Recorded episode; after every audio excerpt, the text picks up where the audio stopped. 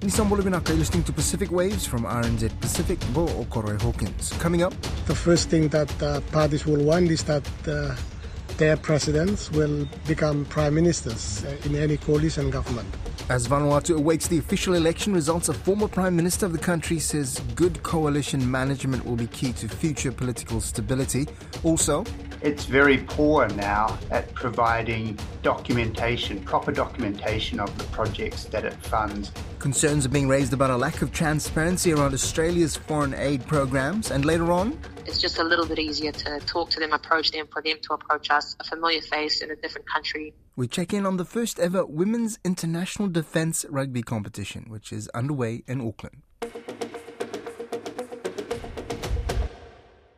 Based on unofficial results from the Vanuatu snap election, two of the five former prime ministers are set for seats in the new parliament.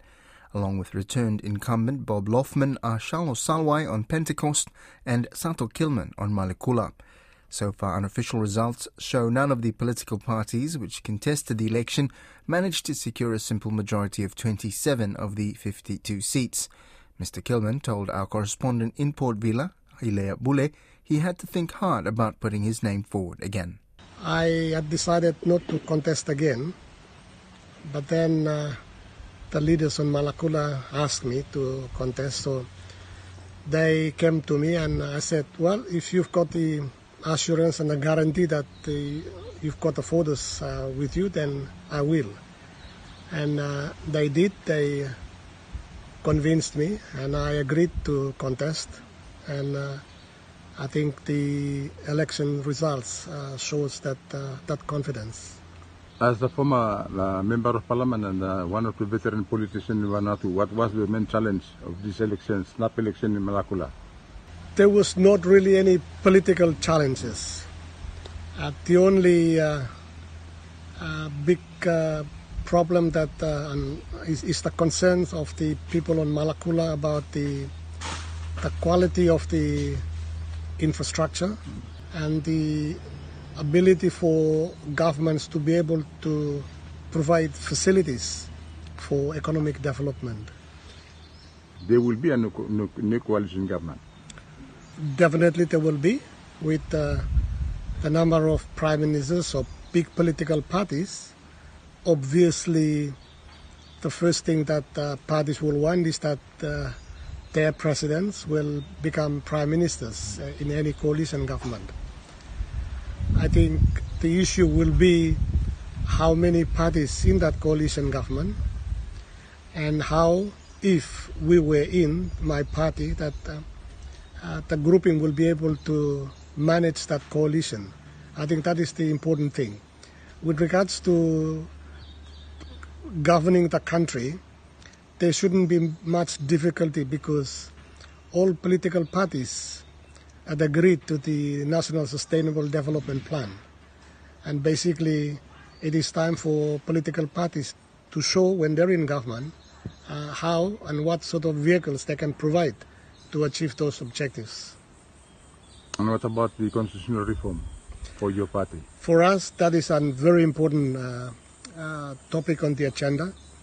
And uh, if uh, PPP uh, were going to be in government, then one of the things we will be pushing, like uh, I'm sure other political parties as well, uh, to see some form of amendments to the constitution and other relevant laws to probably address the the stability issues, for example. Uh, and I think this is the, the main thing. If we can do that, then we're probably on the right track to developing Vanuatu further. The Development Policy Centre at the Australian National University is raising concerns about the lack of transparency in the Australian government's foreign aid program. The centre has completed an audit of the aid spending each year since 2013, but found most aspects of aid transparency have deteriorated since 2019 and that the overall transparency is now very low.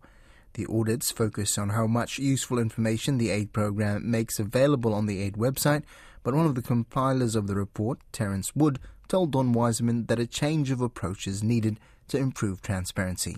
Australia is a major donor, particularly in the Pacific, and yet while it's quite transparent in some ways. Um, it lists most of the aid projects that it funds on its website. It's not nearly transparent enough in other ways. In particular, it's very poor now at providing documentation, proper documentation of the projects that it funds on its website. So, the sort of documentation that would give you a sense of what a project's meant to do, how well designed a project has been, and how a project is performing. It's now much harder to find that information on the Australian Aid Program's website than was the case in 2013.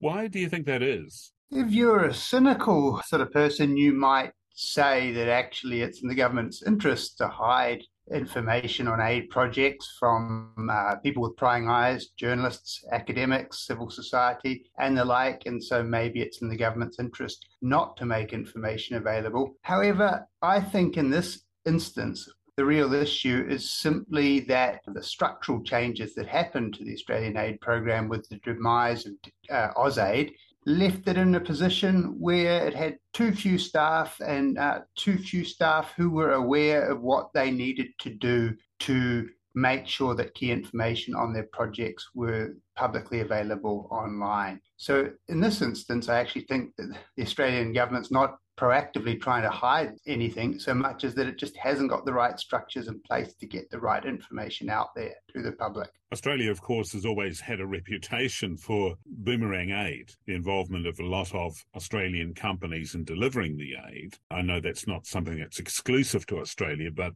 do you think there's any link up here in terms of the reticence over transparency? Probably not.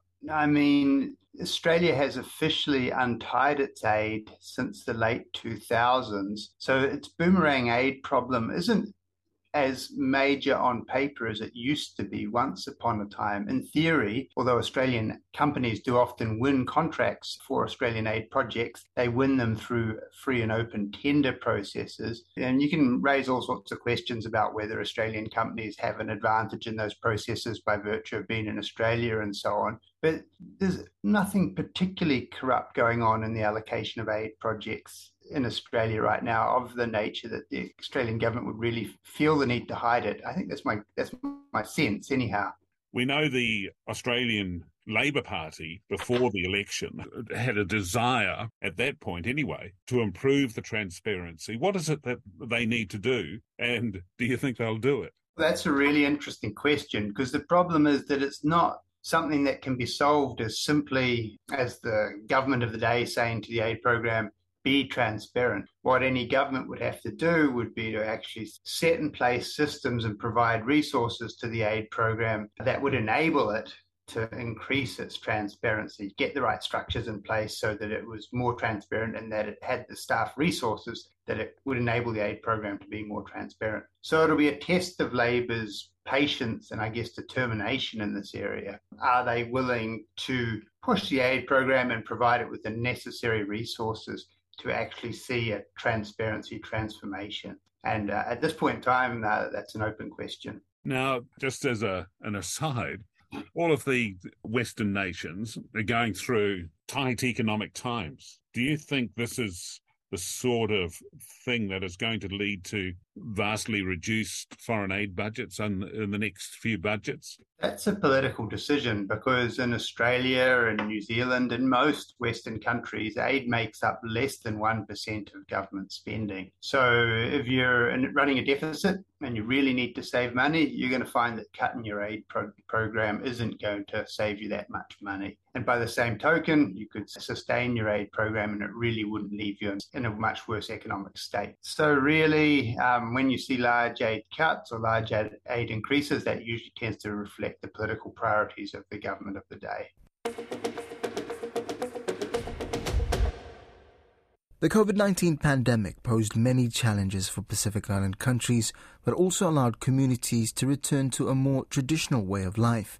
Pacific Islands Forum Secretariat leading researcher Dr. Fiona Hukula says the pandemic saw our Sea of Islands tapping into their ability to live off our land and sea. Hukula says during the height of the pandemic, Pacific peoples were able to reflect on their dependence on imported goods, especially food, and how they can live a more healthy and sustainable life. Our reporter Rachel Nath caught up with Dr. Hukula and began by asking her about the noticeable trends over the last two years. One of the key things in terms of due to COVID 19 and lockdowns was the opportunity for our Pacific people to build on some of our strengths, which very much still lie in our kinship and relational ties. And so, in times where we um, we definitely saw in the during the COVID uh, pandemic that we have a high dependence on imported goods, and so in countries um, like Fiji and Solomon Islands, we we know from research that was undertaken that there was a reinvigoration of local food systems and local food production and the re-emergence of cultural cultural safety networks such as the barter system. Um, now, why is it important that Pacific communities move away or, or reduce their reliance on um, imported goods? I think for me, I would say that the key, one of the key or the key um, thing or importance of moving away from imported goods is really because we've also got uh, it's related to health. In in some of our countries, we got we have high levels of um, obesity, of um, uh, lifestyle diseases like diabetes, and so during that time where there was um, the opportunity to start to go back to some of our old or our cultural traditional ways of living in terms of a healthy and more sustainable life. I think that was one of the important things that came out of um, some of these COVID lockdowns for us to be able to go back to um, some of our traditional cultural food um, sustainability practices and other things like that. Right. And and do you think it's sustainable for the Pacific to shift its dependence from imported goods and move to a more traditional way of lifestyle? Well, I think it's really about a balance and ensuring that we are consuming food that is better for us in terms of our health. Mm. And what would a balance look like? Does it require a government level initiative? A, a bit of both. It, it also requires um, individuals and families um, being able to um, have that um, opportunity also to um, produce food, um, maybe um, better access to market, mm-hmm. especially for uh, rural communities to come to urban markets. Um, and so, and the uh, continuous advocacy around eating better and healthier uh, food. Yes, of course, and and obviously Pacific is moving to a more modern sort of lifestyle, and we understand our communities are becoming more urban. So, um, I just give an example and say Fiji for that matter, Suva, which is now becoming a more populated urban sort of setup. There are lesser land spaces. Um, how do we sustain a system like this where we're moving, where we find a balance and do not rely so highly on imported goods? I think that's a really good question, and and your point um, around urbanization is also related to um, migration from rural areas. You know, due to other issues like climate change, um, where people are now having to move to other places. And so, again, I I feel that it's it's also about ensuring the access and accessibility of market uh, goods or local produce from the rural to the urban. So it's um, that ability for us to, where we can feed our own populations. Mm, absolutely. That sounds like a really good uh, balance in between. Um, and I think you highlighted something important that we must address for the Pacific is climate change. That probably has an impact on the sustainability in the long term because our countries are so prone to tropical cyclones, floodings. How do we maintain a lifestyle where we can find a balance and we can work with our adverse weather conditions? Well, look, I think we've already been doing that in many ways. And we know that our Pacific people are very, very resilient.